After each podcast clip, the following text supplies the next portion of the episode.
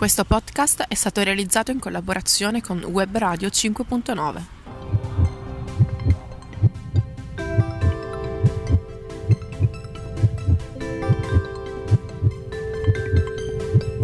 Radiografia. E ben ritrovati a tutti, io sono Valeria Caragli, siamo qui in compagnia di Beatrice Patrizzi. Ciao a tutti. Una mia collega, studentessa di medicina anche lei, sì, esatto. All'ormai quinto anno. Sto del per iniziare il quinto studio. Anno, sì, tra pochi giorni. E anche lei, come gli altri nostri colleghi, è eh, un membro del comitato MoreMed, del comitato sì, che organizza esatto. il congresso studentesco. Sì, oramai sono quasi tre anni, sto per iniziare appunto il terzo anno, e quindi sì, diciamo che sono un po' tra i veterani del, del comitato. Di cosa ti occupi tu all'interno del MoreMed? Allora, io da quest'anno sono caporesponsabile del gruppo delle comunicazioni e anche gli anni precedenti appunto facevo parte dello stesso team, quindi ci occupiamo fondamentalmente di contatti con professori, autorità, inviti, gestione appunto di, di mail, ospiti e quant'altro. Diciamo che tu sei stata un po' reclutata tra di noi, eh, quasi proprio con dei bandi di, di concorso, insomma. Avete fatto una sorta di vera e propria selezione perché c'era, ta- c'era tanta gente che insomma voleva entrare. Sì, nel nostro... il nostro anno era molto competitivo, diciamo. E come mai insomma hai voluto partecipare anche tu? Ma non so, perché avevo partecipato come spettatrice alle edizioni precedenti e mi era molto piaciuto sia il team che proprio l'atmosfera e il messaggio alla base, cioè l'idea di divulgare appunto le nostre conoscenze, di metterci in campo in prima persona, di cominciare appunto da quando siamo ancora studenti. E quindi ho scelto un po' di lanciarmi e di mettermi in gioco. Perfetto, come riconoscerete Beatrice è una studentessa fuori sede. Sì. Salutiamo... Il accento non è proprio modenese, doc. Ma, ma è di? San Benedetto del Tronto, dalle Marche. E quindi salutiamo anche i nostri amici di San Benedetto. Esatto. E ciao, tra l'altro Beatrice è una ragazza molto attiva proprio nell'ambito della medicina in generale. Anche quest'anno hai partecipato a dei viaggi, delle esperienze in ambito sanitario che ti hanno portata fino in Russia. Raccontaci un po'. Sì, viaggiare mi piace molto e da quando ho scoperto, diciamo, il, la possibilità di fare anche tirocini all'estero, devo dire che mi sta molto appassionando. Sono da poco tornata da un viaggio in Russia, ho fatto un mese di tirocinio in chirurgia cardiovascolare in un ospedale nella città di Samara, che ovviamente immagino nessuno di voi conoscerà. Ma salutiamo lo stesso. La ridente Samara, e, al confine con il Kazakistan, eh, però è stato appunto molto bello, molto formativo, anche solo per guardare un po' come una realtà diversa dalla nostra, un sistema sanitario che sicuramente è diverso da quello italiano, eh, sicuramente ti... ti Bene, e allora abbiamo scelto Beatrice per parlarvi di malattie del viaggiatore, lei che appunto è esperta di viaggi ed esperienze. Non è che ho preso molte malattie, non è questo il concetto. No, no, no, semplicemente perché ho avuto modo di vedere quanto effettivamente sia importante conoscerle e cercare di prevenirle. Quindi diamo una piccola definizione, cosa sono le malattie del viaggiatore e quando bisogna preoccuparsene? Allora, ehm, in relazione alla destinazione di un viaggio eh, sappiamo appunto che ogni viaggiatore può essere esposto a diversi tipi di malattie infettive e questo rischio ovviamente varia un po' in relazione allo scopo del viaggio, all'itinerario, agli standard di sistemazione appunto in cui eh, va a situarsi e poi all'igiene, al sistema sanitario di quella nazione e al comportamento personale del viaggiatore ovviamente. E la maggior parte delle malattie possono essere prevenute per fortuna grazie a vaccinazioni, però purtroppo appunto esistono anche alcune malattie infettive per le quali non abbiamo ancora dei vaccini. Per questo motivo è fondamentale assumere delle precauzioni generali che servono appunto per ridurre il rischio di, di infettarsi. Ok, allora Beatrice ha raccolto per voi e per noi alcune interviste dai suoi amici insomma e dai conoscenti circa appunto le loro, le loro conoscenze eh, a proposito di malattie che si possono possono essere più comuni insomma durante i viaggi. Allora ascoltiamo la clip e poi torniamo con Beatrice per parlarve e risolvere appunto i dubbi. Ricordate info punto moremed chiocciola unimore punto it per qualsiasi altra domanda. Se vi faccio un'intervista per la nostra radio che si chiama Radiografia. E come vi chiamate? Io sono Mairi. Io sono Valentina. Ok, siete disposte a rispondere a qualche domanda sulle malattie del viaggiatore? Vai, siamo pronti. Vai. Quali sono i vaccini da fare in vista di un viaggio intercontinentale in paesi endemici? Io sono andata in Kenya ma non li ho fatti i vaccini sinceramente, però che io sappia il virus dell'epatite. Quello okay. Sì. Ok, quale epatite? A, C, C Io sapevo questi due. Ok. Sapete qual è la fonte principale di infezione e tossinfezioni alimentari? L'acqua sporca? Bravissima. L'abbiamo presa? Eh? L'acqua ah, contaminata. Eh, sì, eh. Sapete che esiste la diarrea del viaggiatore? Sì, sì, sì, c'è qualcuno che l'ha avuta. Sperimentata? Sperimentata dopo il Kenya ed è stato abbastanza terribile, sì. Conoscete la leishmaniosi e sapete come si può prendere, cioè come si può venire infettati? Allora, allora a che fare... se lo sente spesso, esatto, anche in tv, perché è una malattia che prende anche i cani. Sì, questo, io anche sono so sicura. Ok. E quindi penso che abbia a che fare con eh, o papataci, esatto, oppure con zecche o okay. pidocchi. Siete mai stati punti da una zecca? Sapete cosa fare in caso di puntura? Sono stata punta e niente, mia madre con le unghie, con le unghie lunghe l'ha tolta, fortunatamente mh, non era entrata del tutto nella, nella pelle, quindi è riuscita a toglierla senza spezzarla, perché altrimenti so che può infettare. Bravissima. Ciao, come vi chiamate? Paolo. Elisabetta. Allora, quali sono i vaccini da fare in vista di un viaggio intercontinentale in paesi endemici? La malaria e l'antipatia di tifo e poi non lo so altro. La, la malaria, l'epatite e non so. Sai come si viene infettati dal plasmodio della malaria? Esiste un vaccino? Non lo so. La malaria dalle zanzare forse? Okay. Il vaccino non credo che ci sia. Ah sì, dalle zanzare, giusto. Sai quanti giorni di incubazione minimo occorrono prima di sviluppare la malaria e con quali sintomi si manifesta? Due settimane. La incubazione non lo sapevo e sì, la febbre. Quali sono gli alimenti più comuni come fonte di salmonella? Eh, I mitili, i pe- prodotti eh, tipo cozze eh, o, o cannelli o vongole che, sono, eh, che hanno, stanno in un mare dove ci sono molto sporco. Secondo me l'uovo. Siamo qui con Paola, Ilaria. E posso farvi qualche domanda sulle malattie dei viaggiatori? Sì. Allora, uh, quali sono i vaccini da fare in vista di un viaggio intercontinentale in paesi endemici? Per la malaria, qualche vaccino, okay. Epatite A, B. Sai come si viene infettati dal plasmodio della malaria e se esiste un vaccino? Mm, da zanzare. Ok. Con due e... insetti sicuramente. Il vaccino secondo voi esiste? Penso di sì, sì. Sai quanti giorni di incubazione minimo occorrono prima di sviluppare la malaria e con quali sintomi si manifesta? Sintomi penso febbre. Ok. E giorni di incubazione non ne ho idea. Quali sono gli alimenti più comuni come fonte di salmonella?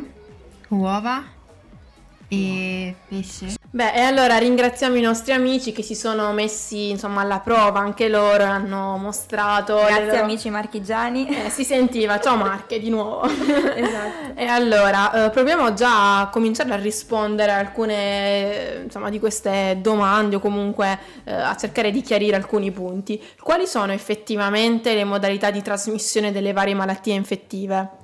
Allora, ci sono principalmente tre tipi di trasmissione. La prima è quella appunto tramite un vettore, per cui si intende insetti, zecche, zanzare, e malattie di questo tipo sono ad esempio la malaria, la febbre gialla, la dengue, la chikungunya, la malattia di Lyme, la leishmaniosi e tante altre.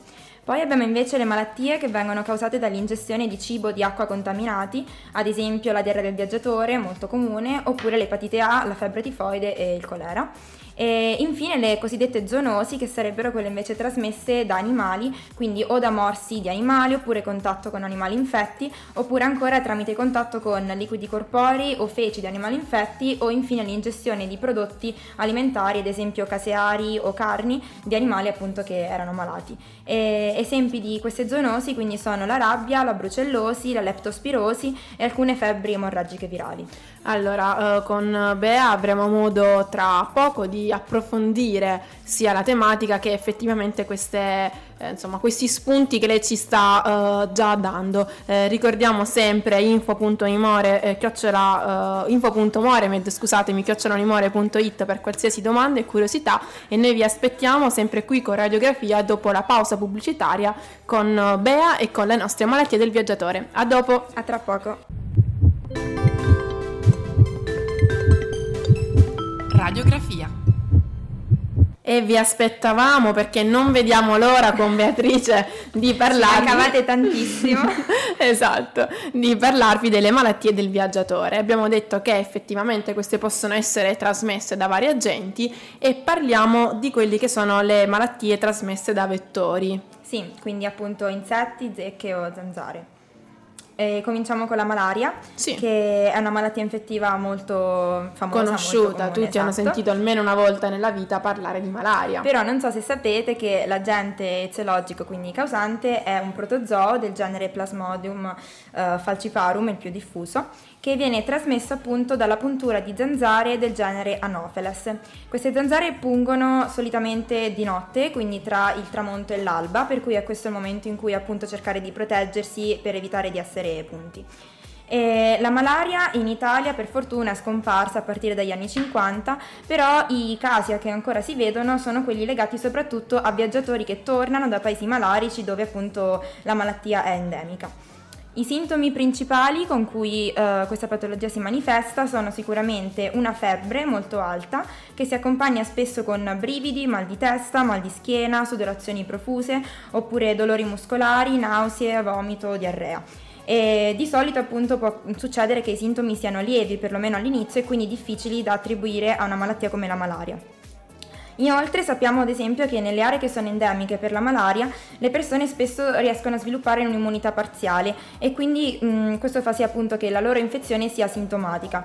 Al contrario, nelle aree come la nostra eh, appunto un, cioè, l'infezione di un viaggiatore che torna da un paese endemico spesso si manifesta con una sintomatologia importante.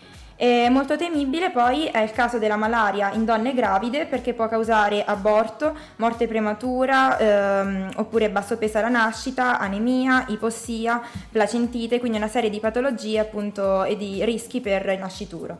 Ricordiamo però che il neonato non può essere, cioè non è infettivo in quanto l'emoglobina del neonato non è aggredibile appunto dal plasmodio e quindi non è infettivo. Non abbiamo detto, scusami Bea che se ti interrompo, che in realtà a proposito sempre di queste patologie più o meno eh, insomma infettive, cioè nel senso infettive ma più o meno comuni, eh, avremo a fine puntata il contributo del direttore di malattie infettive che è la professoressa Cristina Mussini. Sì, esatto. E lei ci tiene molto insomma a eh, spiegare ai nostri studenti di medicina come effettivamente queste patologie eh, sono frequenti e non devono assolutamente essere sottovalutate, quindi pensare sempre al peggio, tra virgolette, nei casi dubbi. E infatti c'è proprio un motto, giusto? Esatto, uno dei mantra, diciamo, importanti per la malaria è Think malaria in every traveler returning with fever. Scusate il mio inglese. Ma no, tu sei tanto, una viaggiatrice no? esperta, quindi sarà quello giusto. Esatto. E, quindi appunto pensare sempre alla malaria quando si vede un viaggiatore che torna magari dall'Africa, da un paese endemico con febbre alta. E per la malaria infatti esiste il cosiddetto A B C D, quindi le regole base della malaria, ehm, in quanto anche se esiste una profilassi per la malattia non esiste il vaccino, quindi è fondamentale eh, tenere a mente queste regole che sono A, che sta per awareness, quindi eh, la consapevolezza appunto dell'area geografica in cui il soggetto è stato, della durata del suo viaggio, del tipo di viaggio e della stagione in cui comunque si è mosso. B sta per bite prevention e quindi cercare di evitare in ogni modo la puntura, il contatto con, questi, con queste zanzare tramite ovviamente l'utilizzo di vestiti lunghi, di zanzariere e di repellenti come la permetrina da mettere su vestiti. Che, eh, C sta per chemioprofilassi, quindi doxiciclina ciclato, meflochina ed altri farmaci appunto che si danno in profilassi visto che il vaccino purtroppo ancora non c'è. E D, diagnosi, infatti è fondamentale in caso di malaria fare una diagnosi precoce entro le ventiquattro ore dalla comparsa dei sintomi. L'evoluzione di solito della malaria infatti nell'adulto è favorevole, cioè spontaneamente appunto regredisce, tranne rari casi complicati che sono quelli de- con iperparassitemia, però... Ma ci sono altre malattie che possiamo sospettare, che comunque possiamo sviluppare se siamo punti da insetto? Sì, un'altra malattia molto comune è la leishmaniosi. Leishma cosa? Dai, dai, stai che tu ne senti degli altri. Eh, la leishmaniosi, che è causata da un protozoo eh, appartenente appunto al genere della leishmania, e ehm, anche questa si trasmette per puntura di un flebotomo, Uh, anche detto pappataceo. Abbiamo tre forme di leishmaniosi, la cutanea, la viscerale o calazar e la mucocutanea. La forma più comune, per fortuna, appunto, è quella cutanea, che provoca delle ulcere sulle parti esposte del corpo, mh, di cui il lato negativo, appunto, è che possono poi mh, diciamo causare cicatrici permanenti, anche deturpanti, con disabilità. Invece più gravi sono le forme viscerale o calazar, che se non trattata va a colpire organi vitali con, appunto, febbre, perdita di peso, ingrandimento della milza e del fegato e anche anemia. Oppure la forma, appunto, più distruttiva in assoluto, che è la leishmaniosi mucocutanea. Questa infatti provoca una mutilazione totale o parziale delle mucose, eh, del naso, della bocca e della gola. Comunque l'infezione a volte si presenta anche in forma asintomatica e possiamo dire, appunto, che colpisce diversi paesi nelle regioni tropicali e subtropicali dell'Africa, ma anche dell'America centrale, del Sud America, dell'Asia e qualche regione del Mediterraneo. Beh, sicuramente molto interessante, sono delle sì. informazioni molto utili. E poi qualche altro esempio di cosiddetta artropozoonosi? E un altro esempio che possiamo fare è la malattia di Lyme, nota anche come borreliosi, che ehm, appunto è la comune malattia che si trasmette per il morso di una zecca, che, di cui forse qualcuno, appunto, avrà avuto sicuramente modo di... in montagna se ne esatto, vedono camminate, passeggiate. E si tratta anche questa di una malattia multisistemica. L'agente eziologico è un batterio chiamato Borrelia burgdorferi. Allora aspetta, uh, Stefano, regia, ripeti. Registratole. Borrelia co- No, voi dovete spiegarmi perché queste malattie hanno questi nomi così strani, però. Eh, eh, perché sono tutti nomi scientifici da esatto. esperti. Da latino e poi... Esatto. Quindi comunque queste domande non si fanno, andiamo avanti. Queste sono malattie che hanno fatto l'Erasmus, adesso parlano tutte le lingue strane. Eh, quanto è simpatico il nostro regista. Grande Stefano. Ok, quindi. Sì, la borrelia è stata in Erasmus e eh, comunque è una malattia diffusa in tutto il mondo in realtà, visto che le zecche le abbiamo bene o male dappertutto. E quindi spaziamo dal Giappone al Canada, all'Australia, all'Europa, e in Italia soprattutto le abbiamo nelle regioni, diciamo, del nord, quindi Friuli, Liguria, Veneto, Emilia o Trentino Alto Adige. La malattia di Lyme, diciamo che si può riassumere in tre stadi principali, che talvolta sono sovrapposti tra di loro come manifestazioni, e di solito esordisce con un eritema cronico migrante, che significa, appunto, una sorta di macchia rossa non rilevata che si estende piano piano fino a diventare una macchia più grande e talvolta ha un'area centrale più chiara. Eh, può essere accompagnata da altri sintomi caratteristici come febbre, dolori muscolari, stanchezza fisica, mal di testa oppure rigidità dal collo. E nei casi di, diciamo, maggiore severità prosegue con dolori cardiaci, articolari o neurologici, con fiato corto, infiammazione a livello oculare oppure giramenti di testa. Perfetto. Quindi uh, se si viene morsi, insomma, dalla zecca, mh, effettivamente bisogna poi rimuovere. Quali sono sì. le procedure? Allora è importante, diciamo, sapere un po' come comportarsi dopo una puntura di zecca, perché bisogna rimuoverla il prima possibile per evitare, appunto, che questa compia il passo ematico e quindi inietti la sua saliva contenente il batterio. Per staccare la zecca mh, assolutamente non utilizzare né calore né sostanze come petrolio, olio d'oliva o altre sostanze, ma eh, utilizzare una pinzetta con cui, appunto, afferrare saldamente l'animale e tirarlo verso l'alto con delicatezza, mh, senza andare a schiacciarlo, perché altrimenti, appunto, si mette sotto cute. Dopodiché disinfettare la cute e la pinzetta, appunto, con un antisettico. Dopodiché, una volta, appunto, rimosso eh, l'insetto, nei trenta giorni successivi è importante consultare un medico, controllare bene l'area cutanea colpita cercando la presenza, per esempio, di chiazze rosse o di altri segni, e prestare assolutamente attenzione alla comparsa di sintomi come affaticamento, febbre, malessere, mal di testa oppure ingrossamento di qualche ghiandola o dolori articolari. Inoltre eh, non è raccomandato, appunto, assumere antibiotici, perché questi potrebbero andare a mascherare sintomatologie e quindi confondere, diciamo, la diagnosi. Perfetto, penso che sia stata molto chiara. In ogni caso, se i nostri ascoltatori vorranno porci altre domande circa le malattie eh, del viaggiatore trasmesso da vettore, ricordiamo info punto moremed chiocciola more punto it per qualsiasi domanda. Noi siamo qui a riceverle, insomma, e quindi a rispondere poi in questa puntata o comunque nelle prossime. Ehm, tra poco torneremo con Beatrice a parlare sempre di malattie del viaggiatore, però piuttosto di quelle gastrointestinali. Vi aspettiamo allora dopo la nostra breve pausa pubblicitaria e soprattutto di buona musica qui con Radio cinque punto nove con Radiografia. Io sono Valeria e accanto a me c'è Beatrice. A Ciao dopo. A tutti. Radiografia.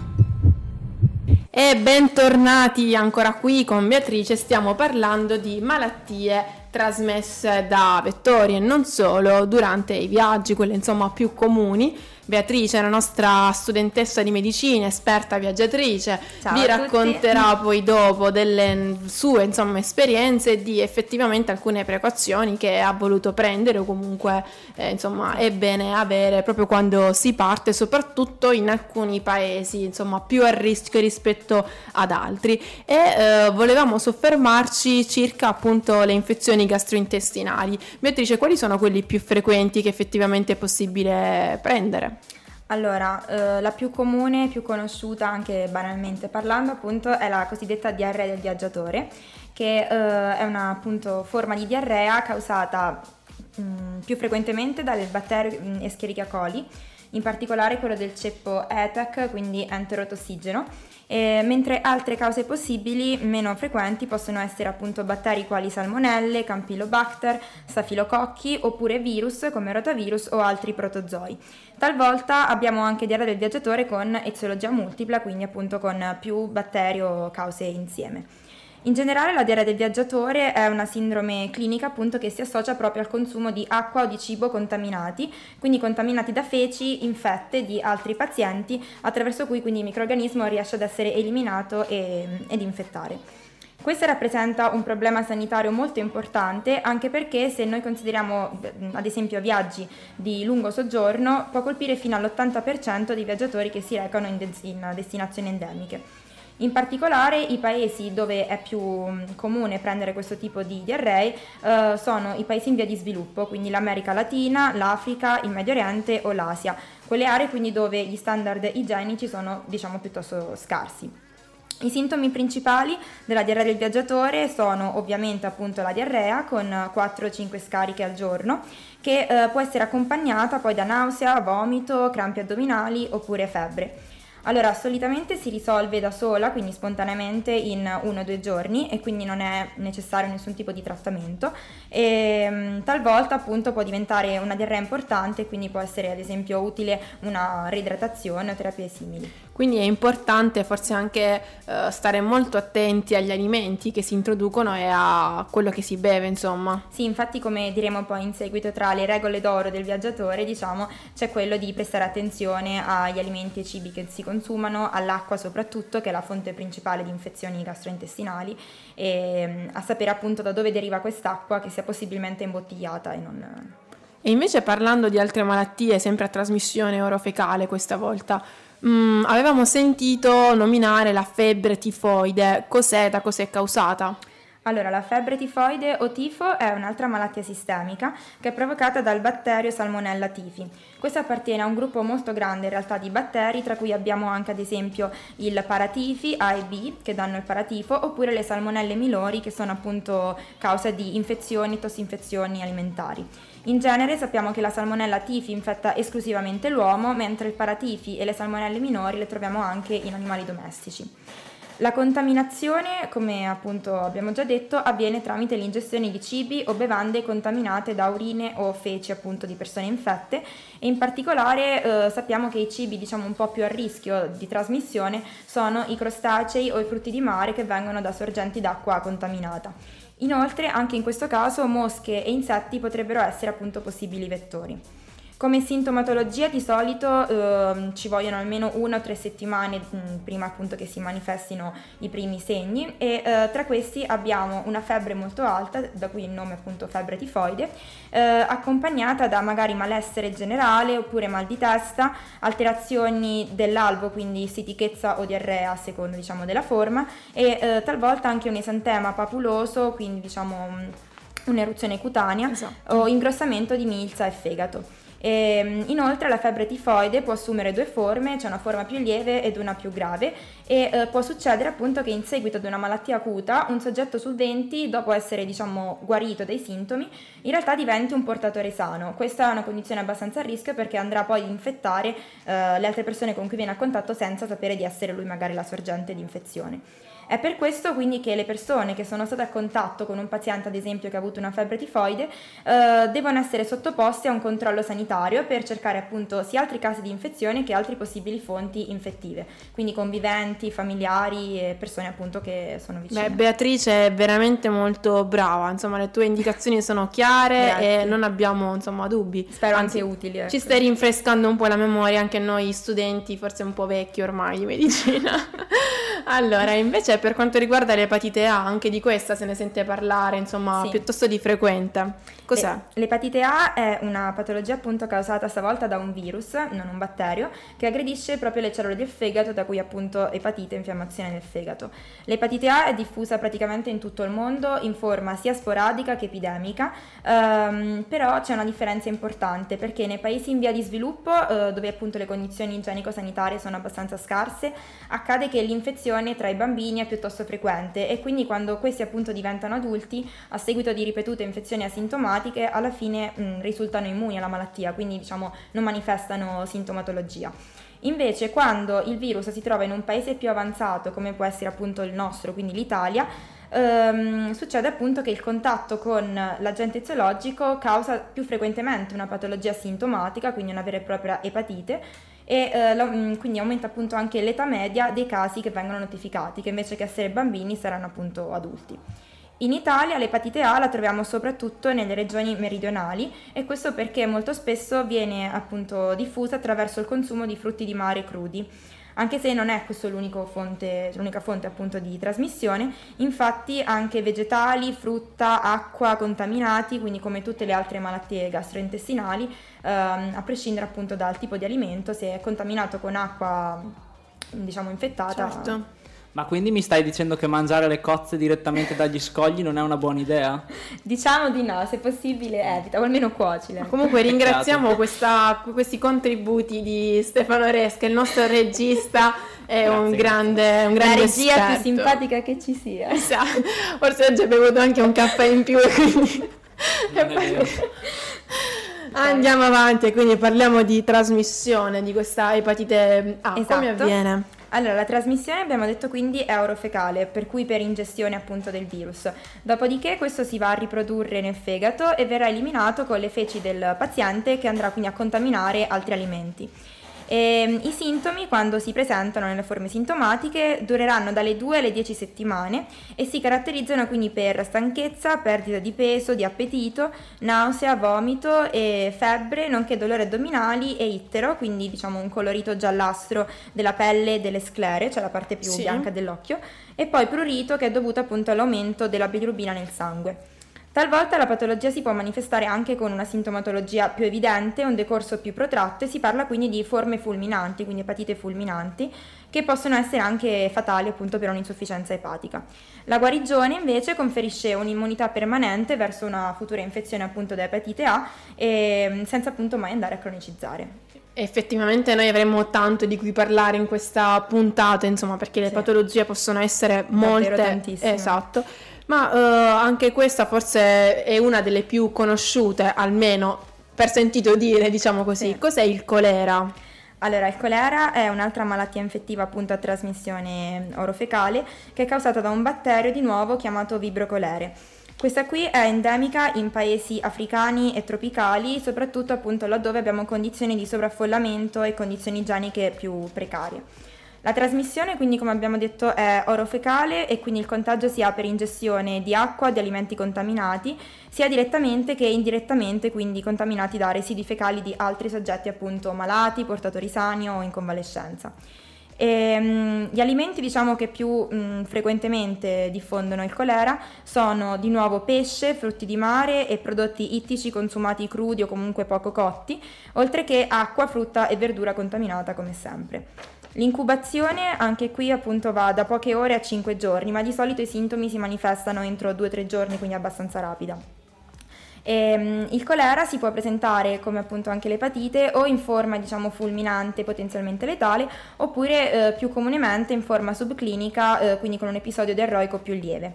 I sintomi che si hanno saranno una diarrea, che in questo caso viene definita d'acqua di riso perché sono delle feci molto molto acquose, eh, che si associano a vomito oppure disidratazione, riduzione del peso corporeo e a causa della disidratazione quindi anche sete intensa e oliguria, quindi una ridotta diuresi. Esatto. E, oltre che appunto crampi, debolezza e robe simili.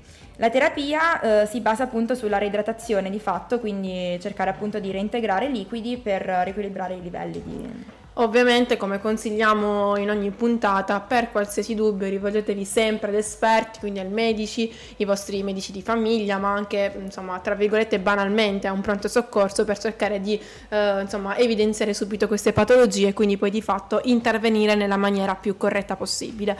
Eh, però Bea, un'ultima domanda per te prima della nostra pausa musicale. Vai. Quali sono gli errori alimentari più comuni tra i viaggiatori? Allora, eh, l'errore classico è quello di utilizzare ghiaccio. E bisogna ricordarsi appunto che quando si va in paesi endemici dove magari fa caldo, si ha voglia di un aperitivo, un bicchiere di Coca-Cola con ghiaccio, così, in realtà ehm, il ghiaccio appunto essendo formato da acqua potrebbe essere una fonte di contaminazione, certo, molto molto importante, e quindi cercare appunto di evitare in ogni modo di andare a consumare ghiaccio fresco. Quindi Stefano, mi raccomando, uh, tutti, tutti i drink senza però il ghiaccio. Più concentrati. Come sempre del resto. Mm. Ehm, inoltre è importante, eh, parlando appunto di manipolazione del cibo, assolutamente l'igiene delle mani, e quindi non solo delle mani ma anche della cucina, degli utensili, dei contenitori che si utilizzano per cucinare. E poi ovviamente la cottura dei cibi, che deve essere appunto alla base di ogni viaggio che si fa in paesi endemici. In particolare cercare di cuocere bene tutti i cibi fino a far raggiungere appunto una temperatura di almeno settanta gradi anche alle parti più interne, che magari... Sì, possono essere meno, esatto, sì, più difficili da cuocere alla perfezione. Inoltre bisogna evitare di eh, diciamo far venire in contatto alimenti crudi con alimenti cotti, e utilizzare solamente acqua da bottiglie sigillate, quindi evitare appunto acqua sfusa in giro come appunto il ghiaccio. Eh, le verdure eh, e la frutta vanno consumate solamente dopo averle sbucciate e lavate bene con acqua sicura, se si vogliono appunto mangiare crude. Scegliere prodotti pastorizzati sicuramente, o comunque ben trattati, quindi latte pastorizzato, non latte fresco, così. E consumare alimenti subito dopo la cottura, quindi se non vengono mangiati subito cercare di conservarli adeguatamente, e quindi magari surgelarli e poi riscaldarli a una temperatura adeguata prima di andarli a consumare di nuovo. Poi ovviamente proteggere gli alimenti da insetti, roditori, che sono altri vettori di patologie, e non consumare pesce o frutti di mare crudi o comunque poco cotti. Inoltre, eh, a prescindere appunto dall'alimentazione, è anche importante evitare di fare magari bagni in acque che sono potenzialmente contaminate, quindi bagno in acqua di fiume, in mezzo alla città o cose simili. Eh, e le patologie appunto più comuni del tratto gastrointestinale sono proprio quelle che abbiamo detto, quindi a partire dalla diarrea del viaggiatore fino a febbre tifoide, colera o epatite A. Perfetto, allora adesso ci interrompiamo qualche minuto con la nostra musica e ci troviamo qui per salutare Bea, che ci dirà delle altre ultime, insomma, importanti cose circa le, le patologie del viaggiatore, diciamo. Esatto. E uh, adesso però, scusate, ho una, un intervento abbastanza molesto dalla regia. Dimmi, no, Stefano. No, volevo solo dire che una delle cose che non avete detto, ma fondamentale, è che la diarrea del viaggiatore è anche detta la famosa maledizione di Montezuma. E chi non sarebbe so Montezuma? Non la sapevo. Non so se lo sapevate. È no. quella che temono tutti gli atleti, cioè... Quando la nazionale va a fare i mondiali in Brasile si porta lo staff dei cuochi perché non vuole prendere questa famosa maledizione di Montezuma. E ci sta, sono conoscenze calcistiche queste. È un grande Stefano proprio, cioè, eh, ci delizia ogni volta. Allora, a tra poco dopo la pubblicità eh, per ritrovarci di nuovo qui. Ciao!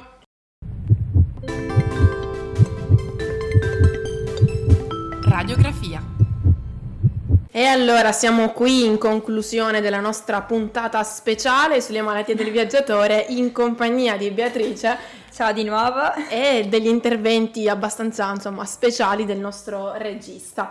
Andiamo, insomma, sul serio e, e insomma cerchiamo di stabilire alcune regole. Quali sono le regole d'oro di un viaggiatore? Sì, abbiamo pensato di lasciarvi un po' con qualche regola da seguire per viaggi in questi paesi. E quindi innanzitutto la prima, quando si decide di intraprendere un tipo di viaggio del genere, è opportuno evitare le destinazioni in cui siano in corso allerte per particolari malattie endemiche, quindi sicuramente informarsi sulla condizione e sullo stato del paese. Poi cercare di documentarsi se per l'ingresso in questo paese sono previste vaccinazioni obbligatorie o raccomandate, e per questo appunto vi indirizziamo ai centri per la profilassi internazionale presso le aziende sanitarie locali. La eh, terza regola, un altro aspetto da controllare appunto è sicuramente la documentazione sanitaria che il appunto viaggiatore ha, eh, deve essere valida all'estero, e in caso contrario incorre, mh, occorre appunto informarsi e munirsi di numeri e recapiti di un centro sanitario affidabile nel posto in cui si sta andando. E poi sicuramente fare attenzione a ciò che si mangia e si beve. Se eh, si è paziente appunto per determinate patologie è importante portarsi dei farmaci e anche una piccola scorta appunto aggiuntiva, oltre a quelli sufficienti che eh, riescano appunto a coprire imprevisti. Proteggersi dalle punture di zanzare e di altri insetti, infatti abbiamo visto appunto all'inizio le patologie causate appunto da vettori come zecche, eh, zanzare o mosche, ed è quindi importante andare ad indossare o pantaloni a mani... Eh, maglietta a maniche lunga, vestiti chiari che attirano appunto di meno gli insetti, e poi sicuramente appunto ricorrere alle zanzariere nelle ore notturne in cui ad esempio punge la zanzara per la malaria, e eh, cercare appunto di utilizzare repellenti come autan, permetrina sui vestiti, cose di questo tipo. E infine, se compaiono dei sintomi dal rientro di un viaggio, come possono essere dalla febbre a disturbi intestinali oppure dolore osseo e stanchezza, è ovviamente importante e opportuno rivolgersi al proprio medico curante e chiedere appunto eh, se questi sintomi possono essere correlati oppure no a qualche patologia endemica. Perfetto, mentre invece eh, tu sei stata, abbiamo detto, una viaggiatrice, lo sei, eh, quali sono i vaccini eh, di cui un viaggiatore internazionale dovrebbe preoccuparsi di fare, e se ci sono per quali destinazioni sono consigliati? Allora, vaccinarsi è sicuramente un metodo molto efficace per prevenire eh, diverse malattie infettive e non, sia per l'individuo che per la società, in quanto appunto comunque rientra tra i termini della salute pubblica. E infatti sappiamo tutti che prevenire è meglio che curare, quindi eh, sicuramente appunto migliore partire già prevenuti. E, tuttavia appunto i vaccini non sempre conferiscono una protezione del cento per cento, anzi è raro, e quindi anche un paziente appunto che cioè un viaggiatore che si è vaccinato non deve sicuramente considerare azzerato il suo rischio di contrarre malattie, quindi deve sempre tenere un occhio di riguardo a particolari sintomi o segni che si manifestano. E, e ai viaggiatori quindi eh, raccomandiamo appunto di consultare un medico almeno quattro otto settimane prima della sua partenza per valutare bene diciamo la schedula vaccinale e vedere quali vaccini fare o non fare. E in primis vanno controllati i vaccini classici, quindi quelli per poliomielite, difterite, tetano, per tosse e rosolia, e vedere appunto che abbia fatto tutti i richiami necessari. Inoltre, vaccini appunto da aggiungere sono obbligatori quelli per l'epatite A e per il tifo, eh, di cui esiste un vaccino sia eh, orale che intramuscolo. Poi c'è il vaccino per la febbre gialla, da fare solamente se si va in particolari zone endemiche dell'Asia, cioè del, dell'Africa, scusate, mm. o del Sud America. E poi il vaccino per il meningococco quadrivalente, che come sappiamo ha dato diverse epidemie anche recentemente. E infine possiamo aggiungere il vaccino per il colera, che tra l'altro è attivo anche contro la tossina dell'Escherichia coli, quindi eh, diciamo è abbastanza utile, e vaccini legati a particolari situazioni come possono essere rabbia, peste, encefalite giapponese, ma questi sono da valutare in base al caso.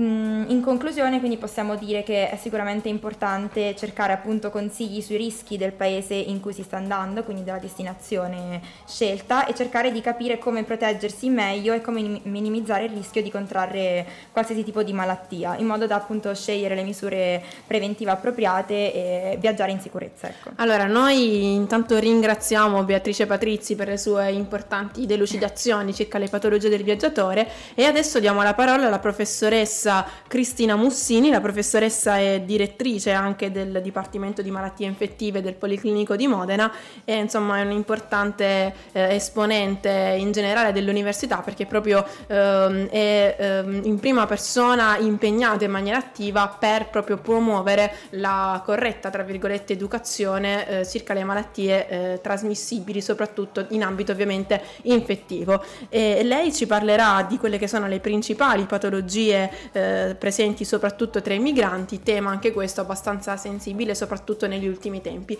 Quindi ascoltiamo la professoressa e poi ci ritroviamo di nuovo qui con Radiografia. Radiografia. sono professore ordinario di malattie infettive presso l'Università di Modena e di Reggio Emilia e dirigo la clinica di malattie infettive del Policlinico di Modena. Eh, l'argomento di cui parliamo oggi è la diretta continuazione del mio impegno l'anno scorso eh, in MoreMed, perché moderavo la sessione in cui protagonista era il dottor Pietro Bartolo, Eh, che è il medico di Lampedusa, eh, in cui si parlava di immigrazione. Quindi oggi parleremo un po' delle malattie potenzialmente trasmesse eh, dai fenomeni, da persone che arrivano con fenomeni migratori. Quelle che prevalentemente vengono registrate al momento degli sbarchi in Italia. Ricordo che la maggior parte degli immigrati arriva in Italia in aereo. Sono sicuramente meno mediaticamente interessanti rispetto ai barconi, ma la maggioranza dei, delle persone che arrivano in Italia arrivano in aereo e sono in ottima salute. Ora, se hanno avuto invece permanenze nei campi eh, libici, la situazione diventa un po' diversa, sia perché presentano ferite, eh, infette, eh, quindi prevalentemente malattie a carico loro e non trasmissibili, perché presentano ferite infette. Abbiamo visto dalle immagini presentate dal dottor Bartolo, per esempio, queste ustioni legate al, al fatto che si mischi il, il cherosene del, dei motori, dei battelli con l'acqua di mare, quindi rimanendo seduti provoca ustioni molto importanti a livello del bacino, a livello genitale.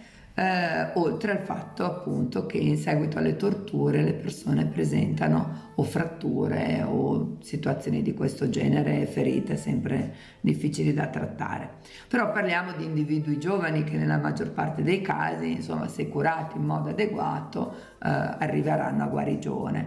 Per quanto riguarda invece la possibilità di trasmettere patologie agli altri, quello che viene maggiormente riscontrato negli sbarchi è la scabbia, quindi una malattia totalmente curabile ehm, che però è data dalla, dalle scarse condizioni igieniche, quindi si tratta di un eh, parassite, di un acaro che comunque ehm, si localizza sotto la pelle determinando Uh, prurito e negli indumenti, quindi va fatto un trattamento molto semplice eh, con una crema, con la permetrina, però voglio dire, la cosa importante è che non sono patologie gravi. Uh, quello che normalmente viene escluso, voi dovete pensare che in Italia c'è un percorso estremamente efficiente eh, per le persone che arrivano, un percorso sanitario atto a escludere la possibilità che vi siano malattie trasmissibili da un punto di vista aereo, quindi soprattutto la tubercolosi, quindi vengono tutti sottoposti a un erre ics del torace e eventualmente ad altri approfondimenti in caso l'erre ics del torace mostrasse una qualche lesione polmonare. Ora bisogna tenere conto che è chiaro che chi viene dai paesi ad alta endemia è in una condizione molto simile a quella, per dire, dei miei nonni, quando l'Italia era un paese endemico per la tubercolosi. Quindi chi viene da paesi africani sicuramente un incontro con la tubercolosi l'ha avuto. Quando è che la tubercolosi si slatentizza? Si slatentizza nel momento in cui le condizioni socio-economiche e abitative sono compromesse, per cui se vivono in tanti eh, in uno stesso appartamento senza avere eh, per esempio un'alimentazione adeguata. ehm, Ricordo che la maggior causa di immunodepressione nel mondo è la carenza alimentare, non è l'acca i vu o qualcosa del genere. Quindi se tu non mangi in modo adeguato, il tuo sistema immunitario non è in grado di controllare la tubercolosi. Quindi ricordare che se una persona che viene da un paese endemico inizia ad avere una tosse prolungata, si semmai ha l'allergia, si semmai ha l'esofagite da reflusso, ma la prima cosa da escludere è sicuramente la tubercolosi. Eh, la cosa importante, io credo che ehm, L'anno scorso, quando abbiamo parlato a MoreMed, è, è stato un momento particolarmente importante nella formazione di tutti, e credo che gli studenti che ormai partecipano da tutta Italia, non soltanto eh, da Modena, abbiano imparato molto, e non solo loro ma anche gli insegnanti. Quindi vi rinnovo l'invito a partecipare al nuovo MoreMed del duemilaventi, che sarà l'primo e il due aprile. E ringraziamo la professoressa Cristina Mussini, dolcissima anche nella sua, nelle sue parole e nel suo invito a partecipare al MoreMed, appunto, nella prossima edizione. Allora io vi saluto, vi saluta anche Bea. Ciao amici, ci vediamo al MoreMed, spero. Certo, e ci ritroviamo soprattutto per la prossima puntata di Radiografia, il mondo della medicina raccontato dagli studenti. Ciao ciao!